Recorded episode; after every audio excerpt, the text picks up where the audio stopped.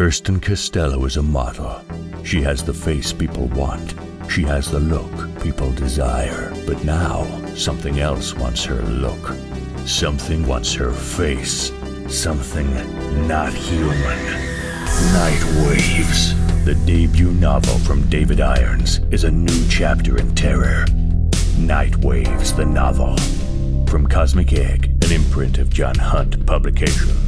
Available now at all good bookshops.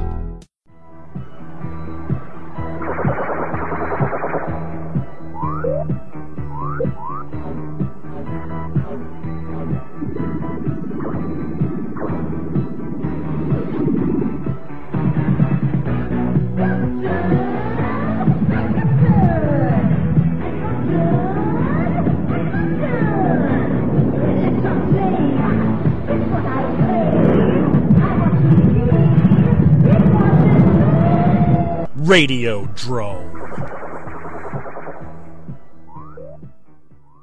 Welcome to another episode of Radio Radiodrome. I am Josh Hadley. Both of my normal co-hosts, the Cecil and the Peter, are off this week, but I have filmmaker and now author David Irons on tonight as we're going to look at the state of the industry. So after we introduce David, I've got some pitches for you though. This is sounding good.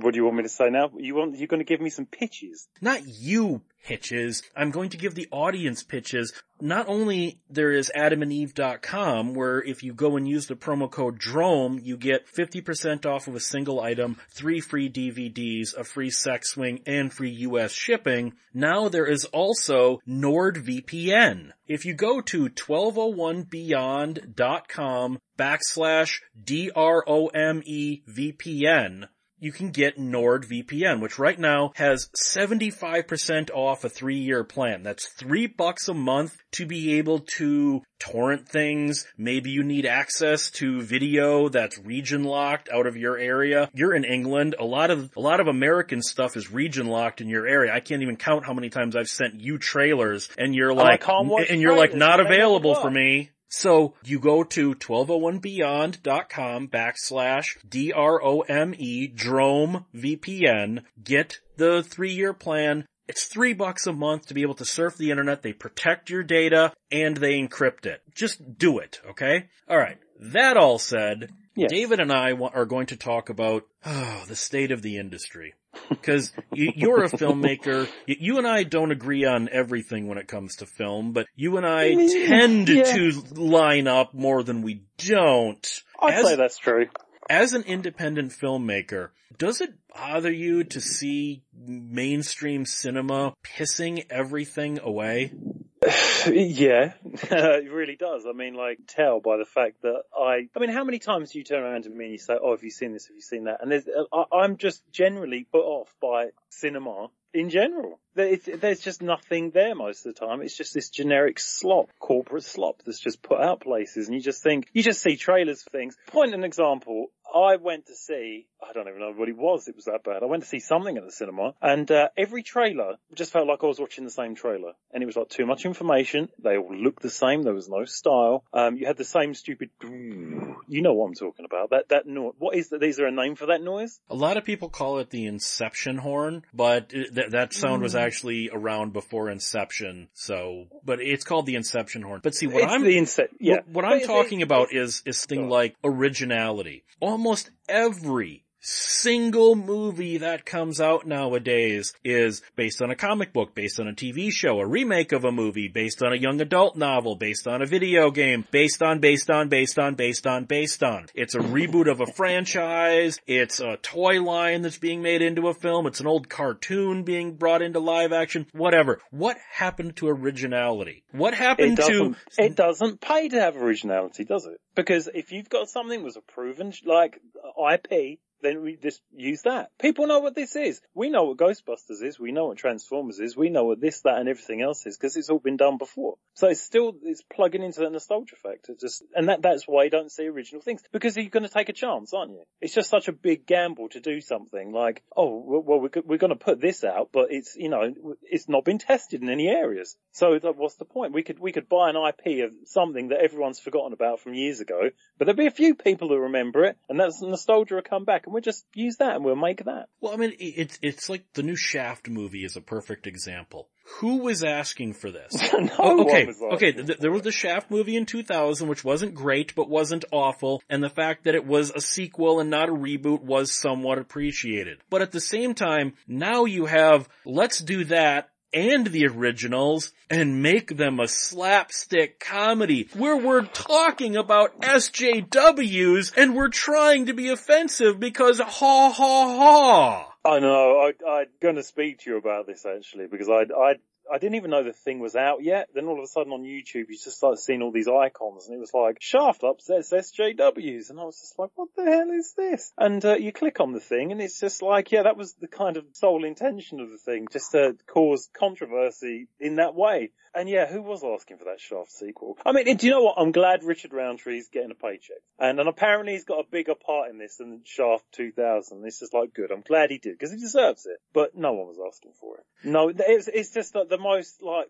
curveball film I think this year. Like, oh yeah, Shaft sequel. Okay. I'm, f- I'm, I'm fine with the idea of a Shaft sequel getting the three generations together, but But a comedy. making it, because th- this is, this is the new thing now. That, that 21 Jump Streeting. We're gonna take that old thing you love that Yeah. was Yeah, it serious was- it was and we're gonna make it a it? stupid stoner comedy now. Yeah, but that was Starsky and Hutch, wasn't it? I think I see, Dra- like Dragnet, and you've said this, but you like Dragnet, and I like Dragnet, but it does kind of pay homage to the originals, doesn't it? It's a continuation. It's like that existed, th- this exists, and and it was kind of like a, a nice kind of crossover between the two. And it was like a dirty comedy, but the thing is, then it just turned into stupid, self-aware. Then it turned mean-spirited, and it was like the the original thing was so dumb, and we know it was so dumb. Now we're going to make this film about that thing that was so dumb, and I think that really did kind of start around Starsky and Hutch. It hated what it was. So we're just going to laugh at it. And I, and I was dreading that I was thinking, please don't make this bit here. Cause you know you're going to see everything. You know you're going to see a Knight Rider reboot and the cars in smoking weed and farting and let's do the worst possible thing because it'd be funny. Imagine if we can like, you know, completely destroy this and make it really dumb because it is dumb because it's old. That, that's the problem. Everyone knows about what I'm about to talk about. Land of the Lost. That movie was a hate to the original. that, that movie was made to say, all of you people who love this show are morons and here's why. Which you ask yourself, what are you doing? I, I, don't know. I really don't know. But then the most of these things that come out, it was, yeah, they're, they're, they're pretty, some of these things are bad. Really bad. And I, and I, like you say, like the Shaft thing, I'm, right, you're probably going to hate me for this, but I'm curious and I do want to see it. Just, just, just out of respect to like the thing of the past, which I know I'm just giving my money away to nostalgia, just thinking, oh, I like Shaft, so maybe I like this, but I just want to see how bad it is. If it is just this SJW hate thing, I do want to know.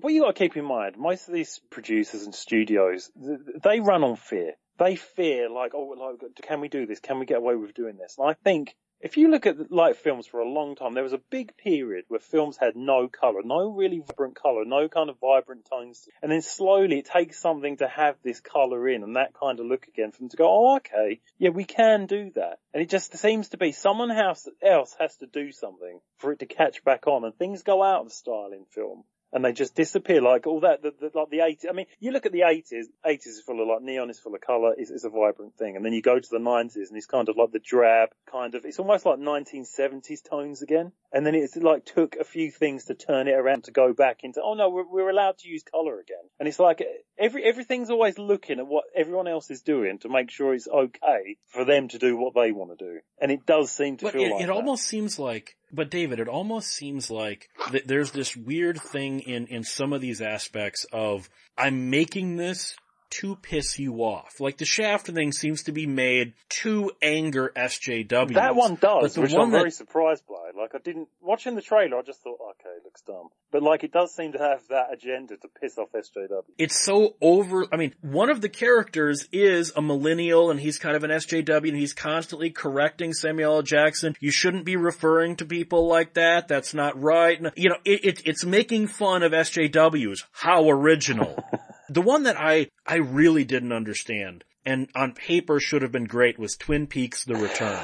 You got David Lynch coming back to his classic and it was the worst thing imaginable. Right, I, I have a theory about it- this thing. I really do. Yeah, okay. I, I, I'm gonna see if, if your theory lines up with mine. Mine is, people had been asking him, you gonna do a sequel, do you gonna do a sequel, gonna come back, come back, come back. So many years, he finally broke and went, alright, you want a sequel? You want a sequel? I'll give you a goddamn sequel. And they got it. That's what I think it was. I think this was, you wanted it? You got it. I think potentially, yeah, I agree with that. And I think another thing was, it just goes to show when you're someone like David Lynch and it's just like the sky's the limit for your imagination and it's kind of like un- completely unbossed, like anything goes. Like we can do this, we can do that. And I think working with the, who was it originally done? It was it NBC, ABC, is NBC, wasn't it, that put out ABC. ABC was the original. Right, it was Twin Peaks. ABC that did the original Twin Peaks. I think having ABC there and those more linear kind of studio exec, exec going, well, you know, this has got to have some kind of sense to it and we need some kind of structure and we need some kind of this. I think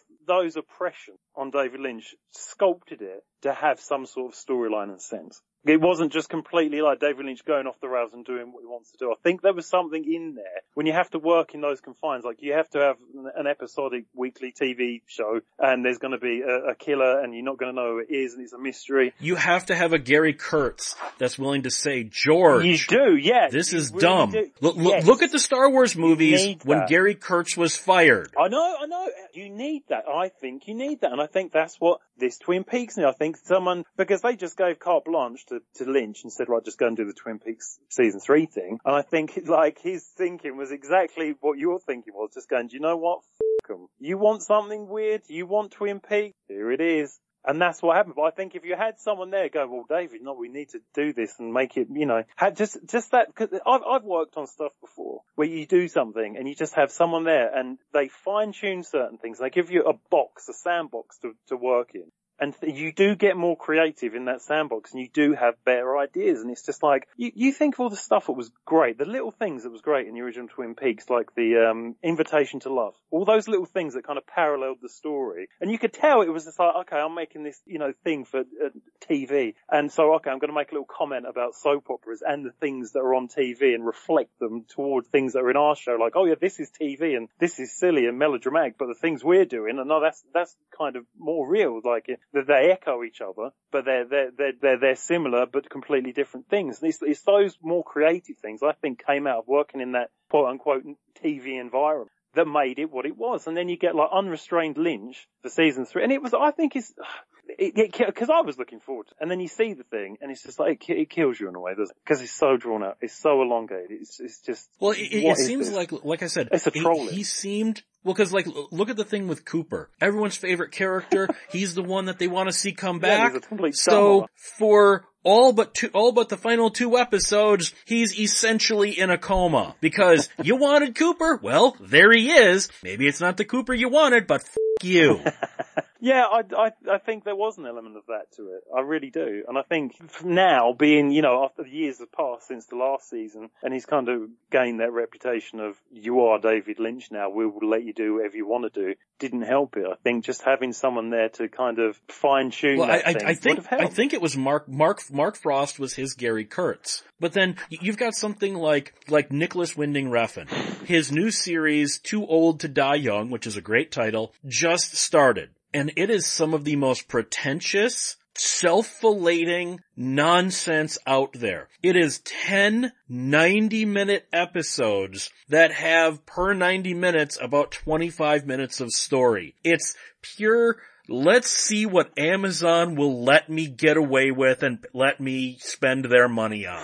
See, I could believe he's completely trolling them, to be honest. I really do, because it's just, it's, like, we've spoke about this before, about the William Friedkin interview, when he, when he's, when he's sitting there just turning around saying, oh yeah, you know, it, it took like 20 years for To Live and Die in LA to become a classic, and it took about 30 seconds for Drive to become a classic, and Friedkin's just sitting there saying, uh, I think this guy needs a doctor, this guy needs help, there's something wrong with this guy over here. Refn's full of himself. And I can see Refn getting himself into this situation where he's just got this show and he's just like, right, okay, yeah, now we're, we're gonna make my TV show. And he just does Uh, this it's the same 16 thing with- hour thing, whatever you want to call it, this thing that like takes too long to watch. That's what I call it. you also kind of have this with Tarantino. So okay, I didn't like Hateful Eight personally, but there are people that did, and fine. But now he's recut it, put all the deleted scenes back No. in, and it's a mini series for, I think it was Netflix. It's like a six hour mini series now, and it's like, Okay, Tarantino already has an ego. Hmm. I mean, hell, there's that old quote from Video Watchdog when Grindhouse came out, and remember then when the DVD came out, the missing reel for Death Proof was put in, Oh, and I'm quoting, stupid thing with the toes sticking out the window. he was asked why he put the missing reel back in. Quote, the footage was just too good to not be seen. The man has such an ego, and I think Refn is the same way. I think Refn looks at himself like, I am such a genius! I'm sure and he you, does. we know Tarantino does oh, we that. know Tarantino does that, yeah, without fail. Yeah, that, I mean, I think it was, it was Hateful Eight, wasn't it? His regular editor passed, did she pass away? It was Sally Menke, or was it? I, I, I think, I think she died. yeah, yeah, yeah, she passed away, and so Tarantino cut Hateful Eight, because that was the thing that was in, what was it, 70 millimeter or something he shot it in, didn't he? It was all like yeah, a big which deal. is ridiculous because he didn't use the 70 millimeter for anything other than a couple of glory passes.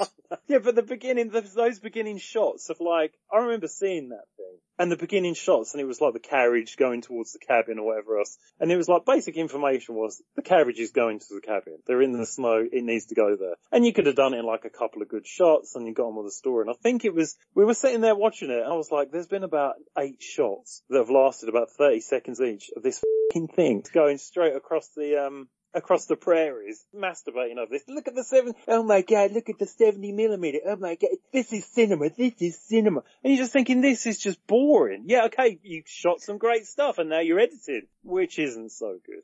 Have you seen Westworld, the TV show? Uh, I thankfully avoided it. they, they've fallen so in love with all of these old westscapes and the beautiful cinematography that you're just like, do we need the entire horse ride from location to location? Oh, I guess we do. Jesus. You know, uh, but I mean, you know, it's Christopher Nolan's brother that runs that show. It's that Nolan thing. I just read today, Christopher Nolan's new movie has a $250 million budget. That's more than Avatar! What the hell is it? What's he making? What is this thing? Where the hell's the money going on? Like if he's like making like, you know, a, a, a close, intimate, personal drama for 250 million, I kind of, uh, I, I, I want to beg to differ like where that money's going because I've got no idea. Like this has got, I mean like if you're saying this is bigger than Avatar money, then like, what the hell is he doing with it?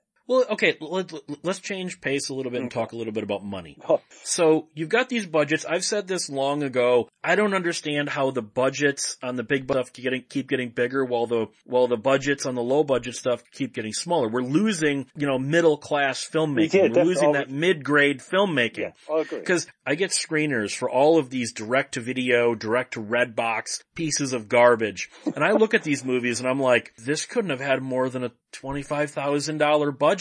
It looks like garbage. The acting's garbage. The audio's garbage. How is this even releasable? Yeah, but there's, And then on the other hand, you've got Disney and Fox and Paramount and Warner Brothers spending 200 million plus on a dozen films a year and you're like, and those also look like garbage. They might on a technical level look better, but the originality Yeah, but is in nothing- the indie field, but nobody wants to give them money to do it. Yeah, but those Disney films, those Marvel films, it's just like a hamburger factory, isn't it? It's just, it's, it's just a franchise. It's just one thing, one thing looks like the next thing, looks like the next thing, but it's slightly different. It's slightly different. There's, like, you get, like, they're so interchangeable. No one's, like, who the hell can tell the difference between one director and another on a Marvel? It's just like, that's the look. That's the style. It's a Marvel movie. Done. We know, like, Aquaman is, uh, I went away on holiday recently and that thing played on, like, a TV for 24 hours a day. It was like the only thing on one channel. I reluctantly sat there and watched it and I, I, I think I felt like suicide.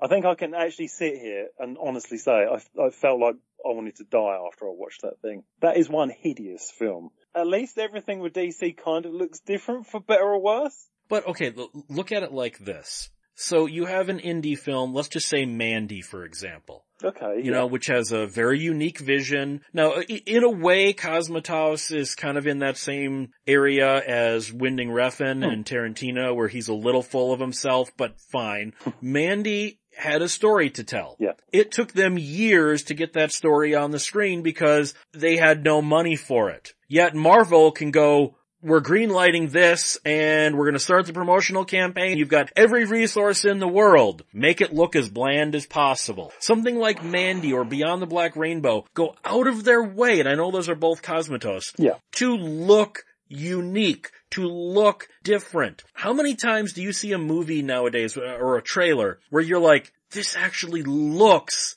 different? Well, that's like, what I was saying. sorry to bother you. Yeah, no. Sorry to bother you was so amazing, yet the mainstream went, this is just too weird for me. Josh, this is like what I was saying, like at the beginning when I, when I said I went to the cinema and I saw like a trailer and then the next thing bled into the next thing. It all looked the same. And I, I don't know what your thoughts are on this, but I was watching these trailers and it was all these stupid superhero things that just took themselves way too seriously. And it, and it was just becoming a farce and it was like another one, another one, another one. And then after that, the trailer to Shazam came on and I sat there and I laughed twice during this trailer. And I, it just occurred to me like, this is the first time during all these trailers that I, I've had a reaction to everything. Because everything's, I'm just so sanitized to watching the same looking kind of thing over and over that something came along and I, I actually felt some kind of emotion that, that prompted me to think, hmm, maybe I want to watch this film. And I did. And I went to see it and I liked it. And I don't know how you feel about that film because we've never spoke about it.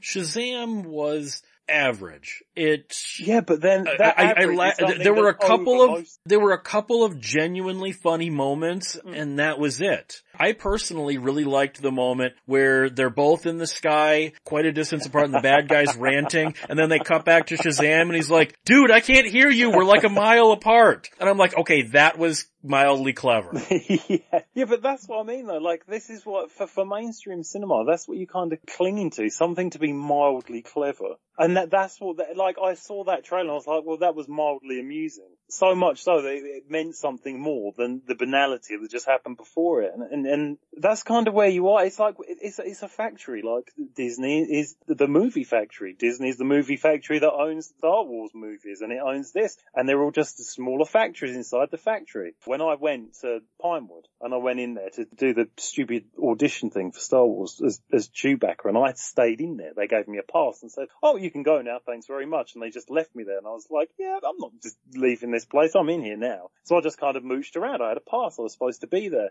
Being there, there was, you know, like production assistants and stuff. And it bothered me then just hearing people, the way they spoke about it. Cause it was so, it, it was like working in a factory. The way they were talking about it. We're going to be shooting, but and this is like before, like the things that exist now, like Last Jedi were out. And so they were all being filmed at the same time. And it was like, yeah, we're going to be doing some work on, uh, on Solo, then we're going to go and do a little bit on the Last Jedi. Then we got, you know, probably going to have to shoot something else there and there. So that's the work day ahead. And, uh, and and and it was just the way they were talking about it. It was just like a production line. We do a bit of this, bit of that, bit of that. Just slap these things out, slap these things out. And I wondered then, before I'd seen any of these things, this is this is where this is going. It's just going to be a treadmill of film after film after film. And you see these things, and they like these new Star Wars films, and they feel like they've come out on a treadmill. Being there personally, hearing the way people to like, how can you put that much effort? Like you know, you- Josh, you know what it's like. You're making one film. How f***ing hard is it to make one film, let alone doing three at the same time and expecting some sort of quality to each of them? It's it's, it's insane. Well, I,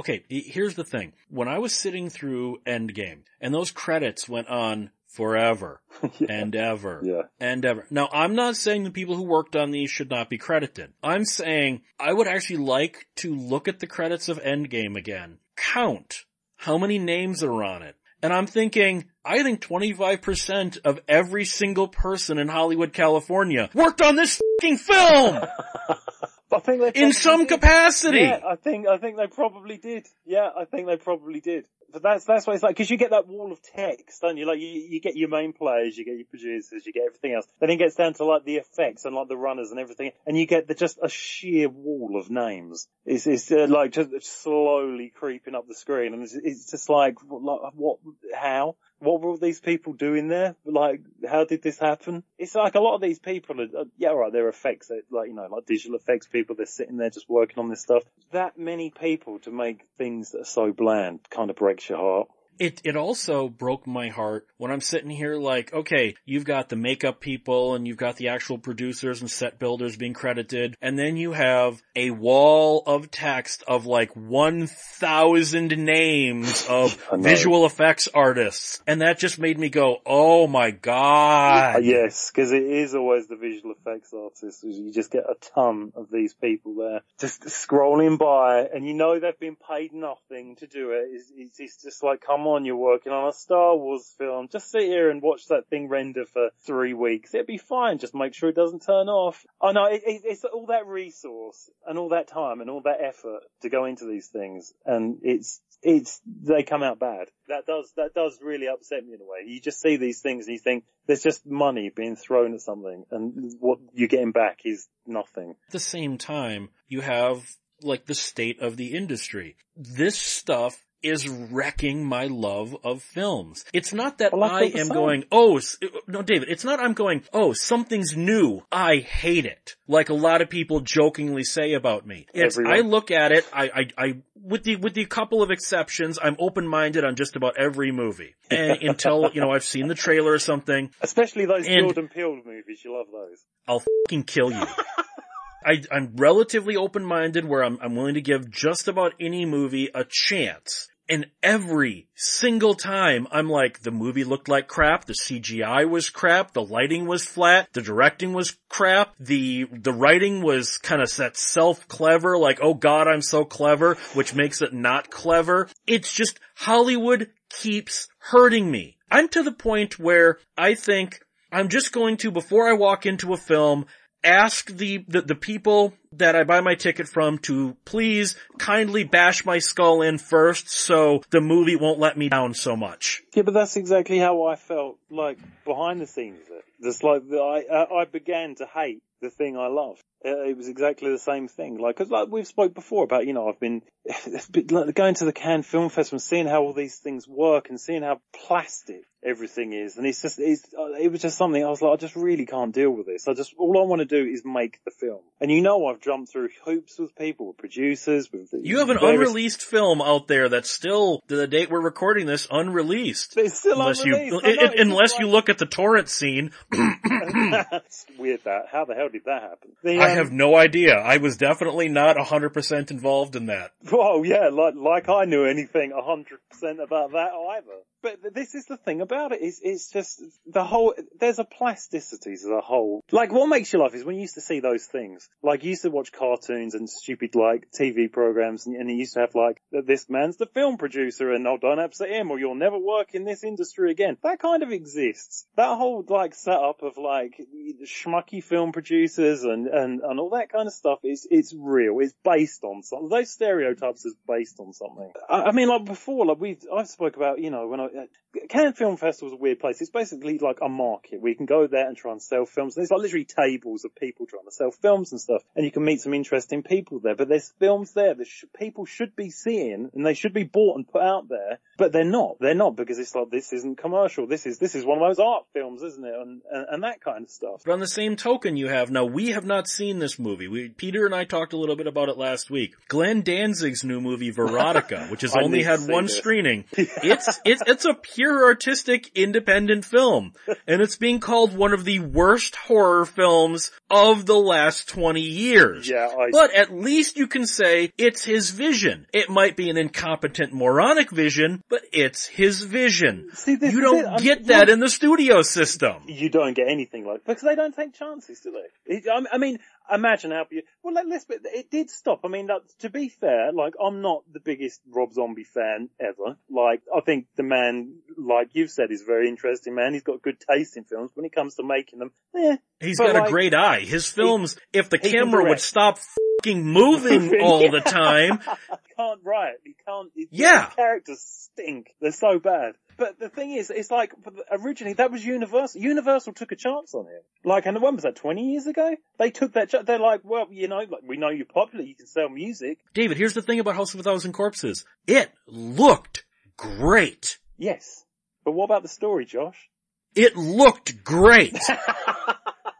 I think I think that says everything we need, you need to know about the story. Twenty years ago, Rob Zombie, like, what did he do? Some music videos, some bits and pieces, and he went to a studio and said, "I've got this really bad idea.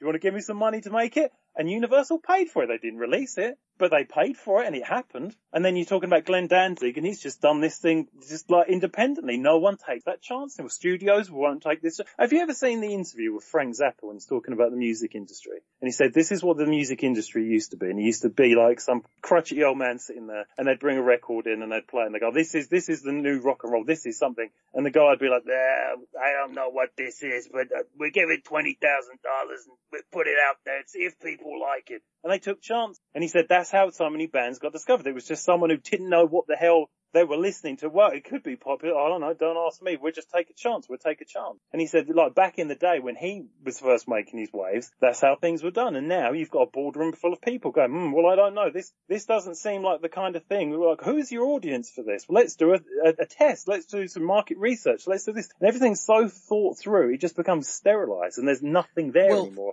And uh, I think okay. what he said about music, you could just apply that to films as well. Okay. I'm going to circle back to what we started this on about how everything's an, an adaptation of something else because yeah. this is how you get a movie made nowadays. It, whether it's a big budget movie or a low budget movie. You, you and I, we have a couple of ideas. We pitch to some producers. Nobody's biting. You know what everyone out there who I know who's an independent filmmaker tells me to do? Do it as a comic book or a novel first. Then they're much more willing to adapt your something from another medium than to take your original idea. That is the most back asswards way I can think of, David, to get a movie made. So I need to do it as a comic book first because nobody wants to make it into a movie. But if I do it as a comic book, then they'll want to adapt the comic book into the movie, which is what I wanted to do in the first place. Yeah, but you got to realize this is you're dealing with. You're dealing with these studio execs. So just sit there going, well, we don't know what this is. Oh, we don't want to take a chance on it. And you kind of literally have to make it for them to show them this thing. Oh, look, this is what it is. There it is. It is a book. Like you can read this book. That is a story. People have bought this book. People like this book, comic book, whatever it is. And then they go, oh yeah, you're dealing with visionless people. Visionless people have pots of money, willing to, who sit there thinking they're creative, who think they're visionary, and they have to give this to people who they feel could be those visionaries. And they just, and, and if anyone does have that vision, it's like, well, no, no, no, we have to, we have to test this first to make sure everything's uh, just a-okay and we can get the people in seats and, and everything becomes neutered and everything becomes the same. And that's kind of where we are now. This is why you don't well, go into a theatre and you see things like, like, you know, you, you know,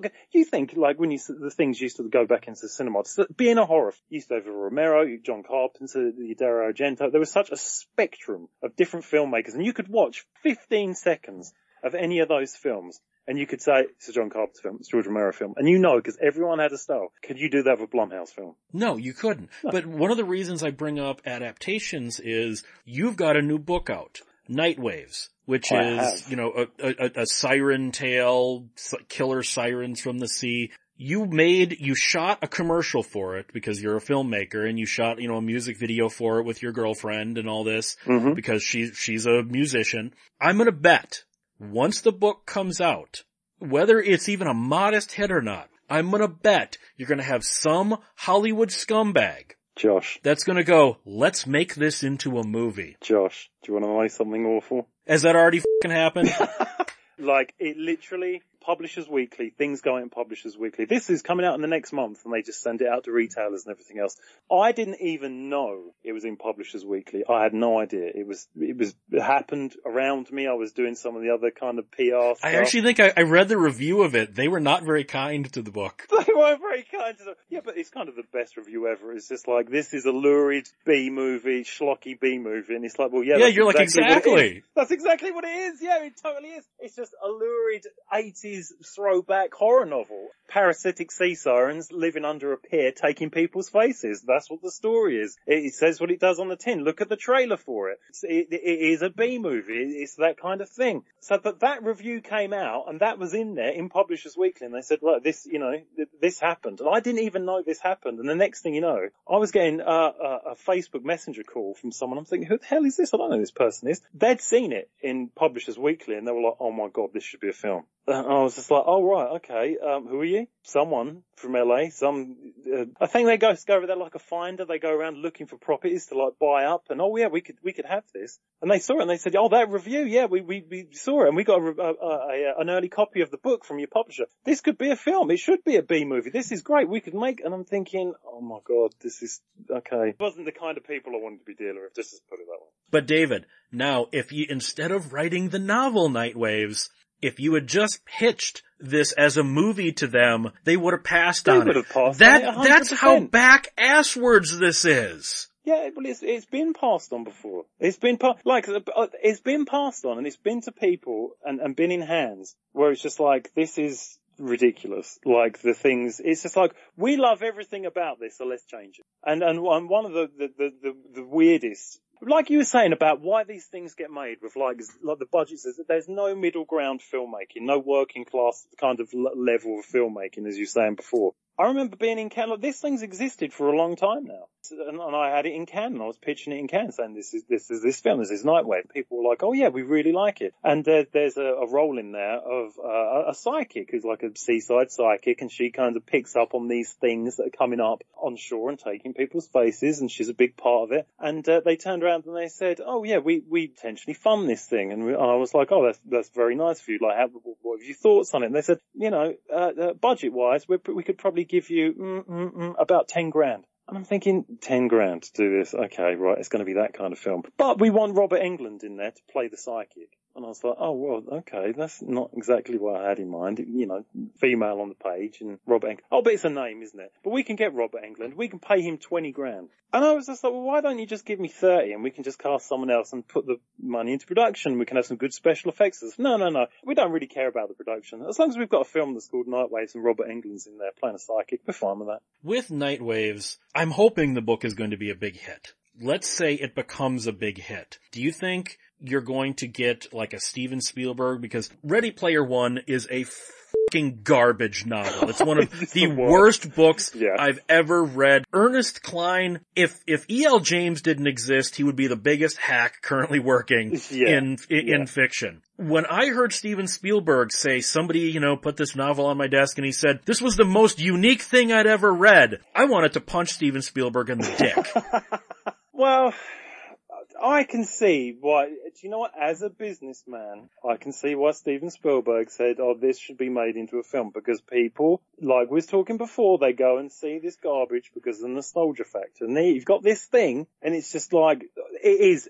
There is nothing else apart from nostalgia factor. That is all there is. That's what Ready Player. It's a list. It's like buying a Sears catalog and going Ghostbusters, Transformers, GoBots. G.I. Joe. It, really, it's just listing things and people go, oh, I know what that is. I know what that is. I know what that is. That's what it is. That is literally it's it. And there's a movie reference, the, it's, it's, it's pop culture reference the book. movie reference the movie. Yeah, that's what it is. Like from, from ground level, from people who have read Night Waves. Publishers Weekly is Publishers Weekly. I think I'm just going to be a thorn in their side for as long as I've books out, to be perfectly honest. It's just like they're, they're never going to like what I'm going to do. Because the stuff I do is genuine, gloppy, slimy, lurid, sleazy horror. It's like, it's like, it's like Maniac going on Siskel and Ebert, uh, and saying, Oh yeah, do you guys like this film? No, they fucking hate it. Of course they're gonna hate that film. And of course Publishers Weekly gonna hate something like Night Waves. But it's the kind of thing that people who like horror would pick up and go, do you know what? That's that. They're gonna pick it up and go, do you know what? That should be a movie. I, I'm, I'm sick of this runaround. Like, have you seen Sorry to Bother You yet? I, I haven't. Sorry to Bother You, it was my favorite film of 2018. I said it was the best movie of the year. It's really unique. It's really, really weird. And the director couldn't get it made as a movie for years. So since he was a rap guy, he basically did the story in a rap song. Then somebody said, that's a great idea. You should make that into a movie. And he just kind of hit his forehead like, you, you gotta be kidding me. Well, I can completely believe it because the thing is, like with the trailer that I put out for Night Waves, the people have seen the trailer and the amount of email and text, uh, Facebook messages and Twitter messages and Instagram messages with people going, "Oh, this this book trailer, this should be a movie." I'm thinking, yeah, it at one point it nearly was, but now it's a book, and if you buy the book and support the book, then maybe it will be in the future. Now, you wrote a script about a werewolf and werewolf infection in outer space, Mm-hmm. and I read it and the movie ended up not being made. You've basically washed your hands of it. Mm-hmm. What would you do if all of a sudden, say the rights changed hands from problems you had before, and all of a sudden, and all of a sudden Wolf Moon, which was just a temporary title anyway, Mm. all of a sudden there was interest in that again. Would you actually want to do it? Cause I know you, you, you told me that you've basically washed your hand of it. Yeah, I did basically wash my hands of it, and I think that was just like the taint of time and, and the people I was dealing with uh, at that moment. But I mean, yeah, potentially it's. I, I could, I could, I could see myself. The thing I went back to have a look over that recently, and I was just like, this. When you distance yourself away from things, you kind of think, ah, that thing, that thing, and then it was like pure accident. I just saw the file on my desktop, and I was like, oh yeah, that thing, and I opened it up, and I was like, nah, this thing. And it's and it's it's not bad. It's like there's there's things in this like yeah. Do you know what this this movie? It was like a direct Oh, yeah. video. Yeah, oh, completely that. And it should have been that. Like it deserved to be that. Like it would have been a fun thing. And, and see, here's the thing. I'm gonna read the last page of it because I love this and not just because my name is in it. One of the main characters is a hot chick named Hadley. Don't know if that says something about you or, or not. Maybe but it says something about me and how I feel Yeah. about you, Josh. it- It's a hot chick named Hadley. So, interior, Walker's ship, bridge. Hadley pulls apart the doors and slashes the two pilots inside, throwing their bodies to one side. Two werewolves begin devouring their corpses. She sits in the pilot seat and reconfigures its settings, typing on the computer screen, destination, Earth. Hadley stares forward into space, stares straight into camera. It's a dog-eat-dog world, and you always have to make sure you have the biggest teeth. She raises her head back and howls, pressing enter on the ship's navigation system, sending Walker's ship straight back to Earth. Exterior, Walker's ship. The ship pulls from the moon's orbit, screams of horror and pain echoing out into space as it heads back to Earth. Hadley's howl trailing off as everything falls into an eerie silence. The end. I want this movie, not just because of the character named Hadley. I'd be really curious, like, to see a hot chick named Hadley, but it's just me. Okay, fine. in a parallel universe and all that business. This is yeah. It was well, it was a it was kind of a put up the whole kind of twelve oh one homage in there to like all of you guys, didn't you? Everyone's named after someone. Yeah, there was Cecil and Peter and everything. Yeah, yeah, yeah, it was all in there. I know, I know. Like, like reading it then, it's it's there, isn't it? It was, it, yeah, I know, I know. And the thing was, we had a really good script reading for that, and everyone was sitting there, and there's some good jokes in there, and, and everyone had a laugh, and it was just like, yeah, this is, it is, it was that medium budget, and the problems that was coming up when talking about that, it's just ridiculous. Just, just things. The, the werewolf should be CGI. No, it really shouldn't be CGI. Let's just go and buy a costume. Let's just go and make a costume, buy a costume, build a costume, do something. Film it in shadow, put some glowing eyes on it, anything. Just don't CGI it. That just, this is the thing, this is why I've kind of gone over into writing prose, into putting books out, because it's just like, I have the control to put a story out there and it to be whatever it's supposed to be. And if it gets made into a film at some point, it gets made into a film at some point. But, and if it doesn't, it doesn't, but it still Which hopefully you're the one making it into a film at some In a point. way, do you know what? There's a really twisted, sick part of me that thinks, do you know what? I'd really love someone to just take something I've done and just like m- murder it. And I, I, I really would just to see it, just like, yeah, this, I wouldn't have done this. Just, I, I just kind of want to see that in a way. I really do. Just, just that, that moment of sitting back and seeing something that potentially could have been not bad and it's, it's not good. Maybe it's because you're too close to it. You know, you need a Gary Kurtz, which in some cases is me. You've sent me certain parts of some of your other stories and I'll be, you know, because you're too close to it. Hmm. And I'll be like, okay, this, this paragraph's redundant. You don't need this. This sentence should come before this. And I basically acted as your editor. You and other people have done that for me. When I'm writing an article, I'm too close to it. I can't see the problems. Everyone needs their Gary Kurtz. George. Lucas got mad that Gary Kurtz kept telling him no.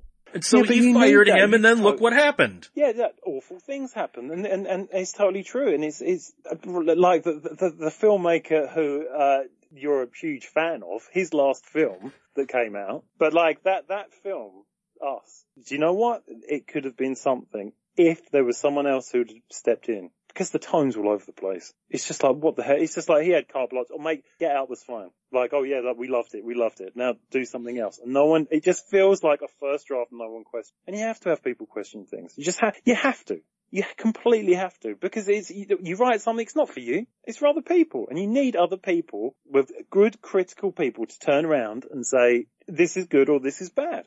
And it just helps in the long run. This is the same like the David Lynch thing. You put him in there and you have that sandbox to play and you're working for a TV station now. We're making a TV show and these are the rules. You can't do this and this. But then they find a way to work around them and something good comes from it. You, you need to sometimes be handcuffed. Look at like Joe Dante. Yeah. When Joe Dante has almost no money, he comes up with such unique things. And then he'll work on a studio picture and he's got all the money in the world, figuratively. Hmm. And and it's always bland. Look at, look at someone like Joe Dante. He kind of needs to be handcuffed a little bit because it forces creativity. Well, it completely does. It re- right, that, when I did, and, uh, the thing, uh, which was, uh, Seven Winters, when that was a music video, that started off as a music, and we went into that, just, okay, we've got this song, and we started talking, and it was just like, and the, and the, the guy, uh, my friend James, who, whose band it was, his, his music sounds very 90s, and we started, and then the first thing I said was, it sounds very 90s, and he says, that's what everyone says. And then we started talking about the 90s, and it's just like, oh, the films of the 90s were great, yeah, like James Cameron, T2, and Richard Stanley, and it's like, let's just make a video like that. And so we, we kind of, you know, we, we bounced off one another and it's like, okay, let's just make this little The video narrative. really has a Richard Stanley Well, vibe yeah, but it. that, that is completely what it was supposed to be. So we took that and we made this thing.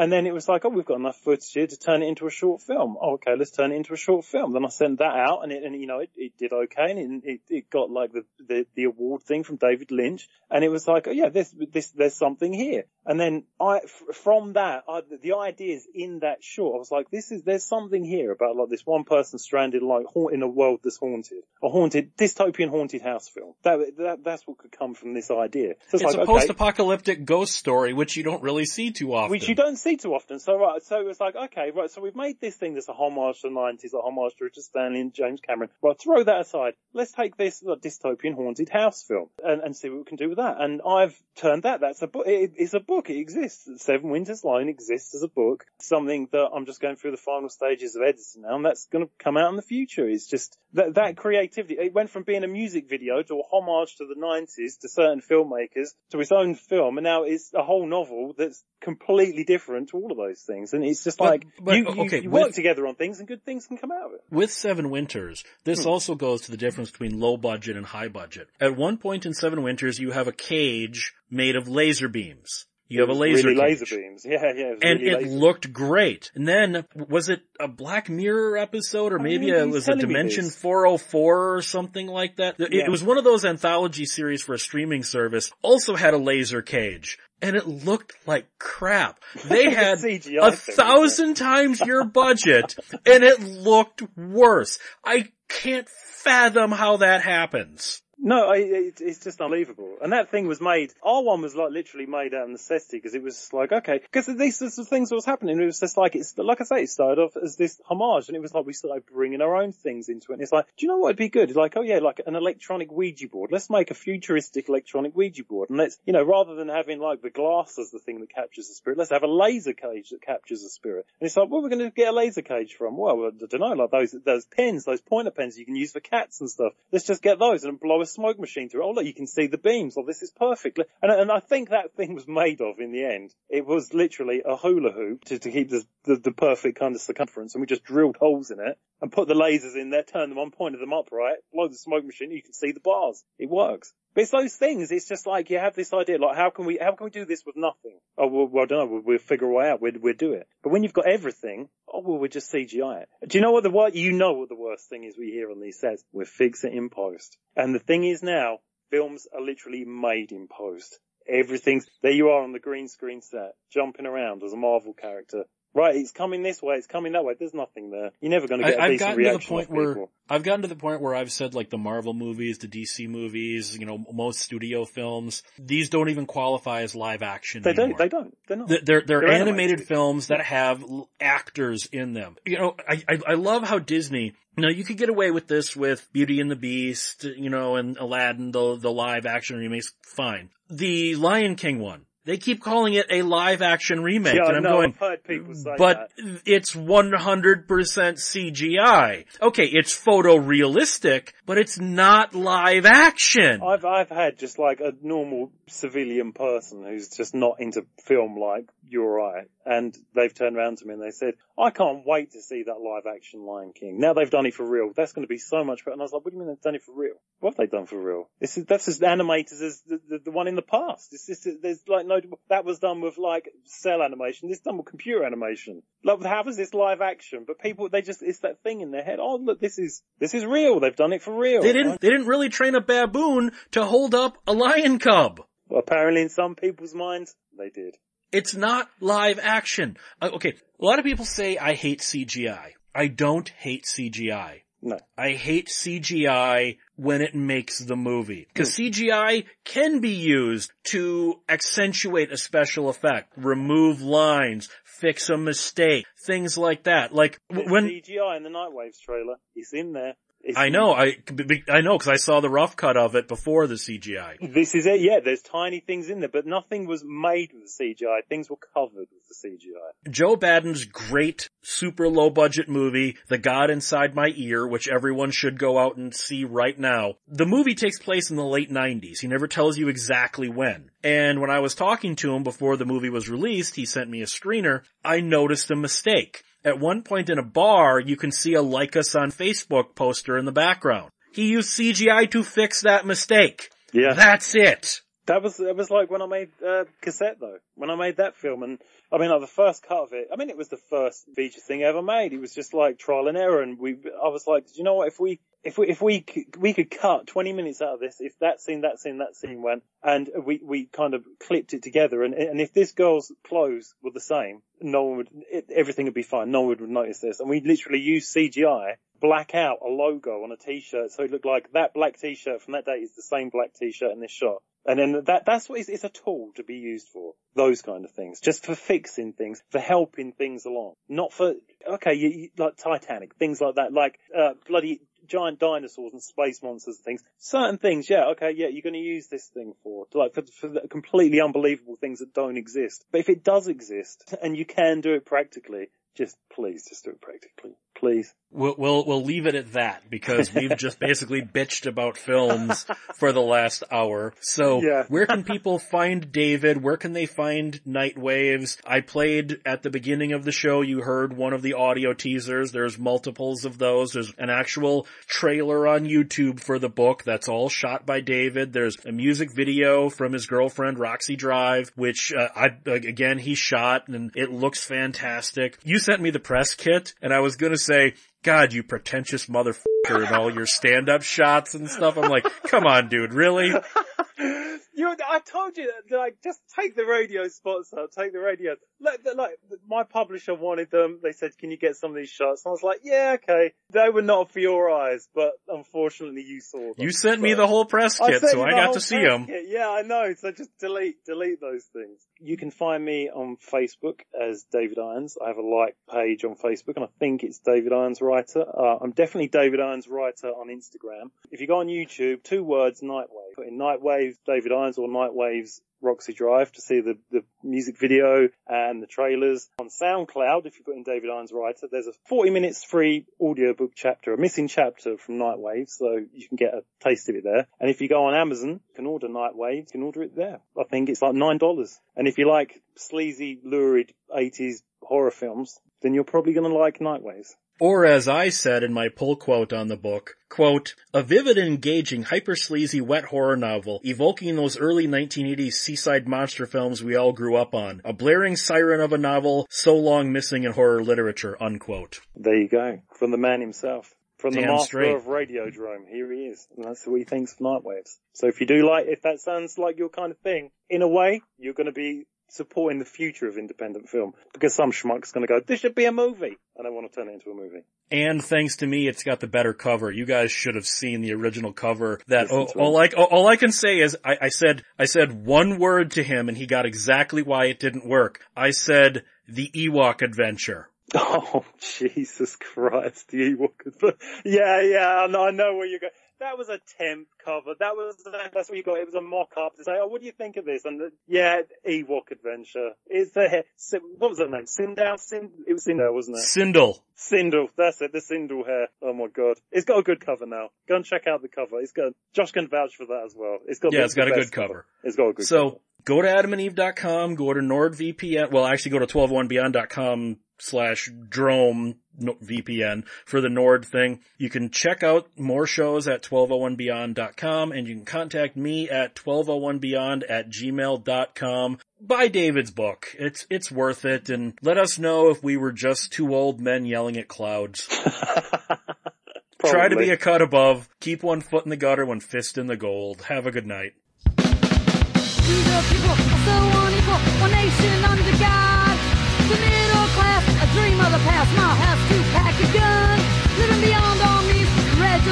our critics overdrawn. The high price of freedom for the rich and illegal. Where's our future coming from? Oh God, what the hell?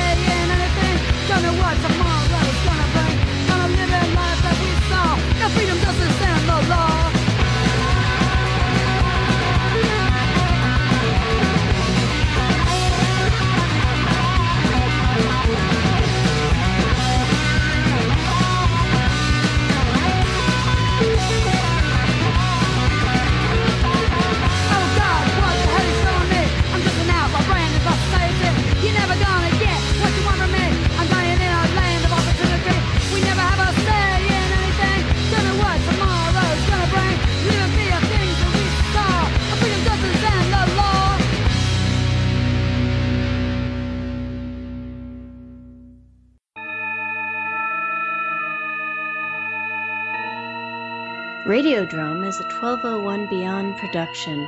Find it and other great content at 1201beyond.com.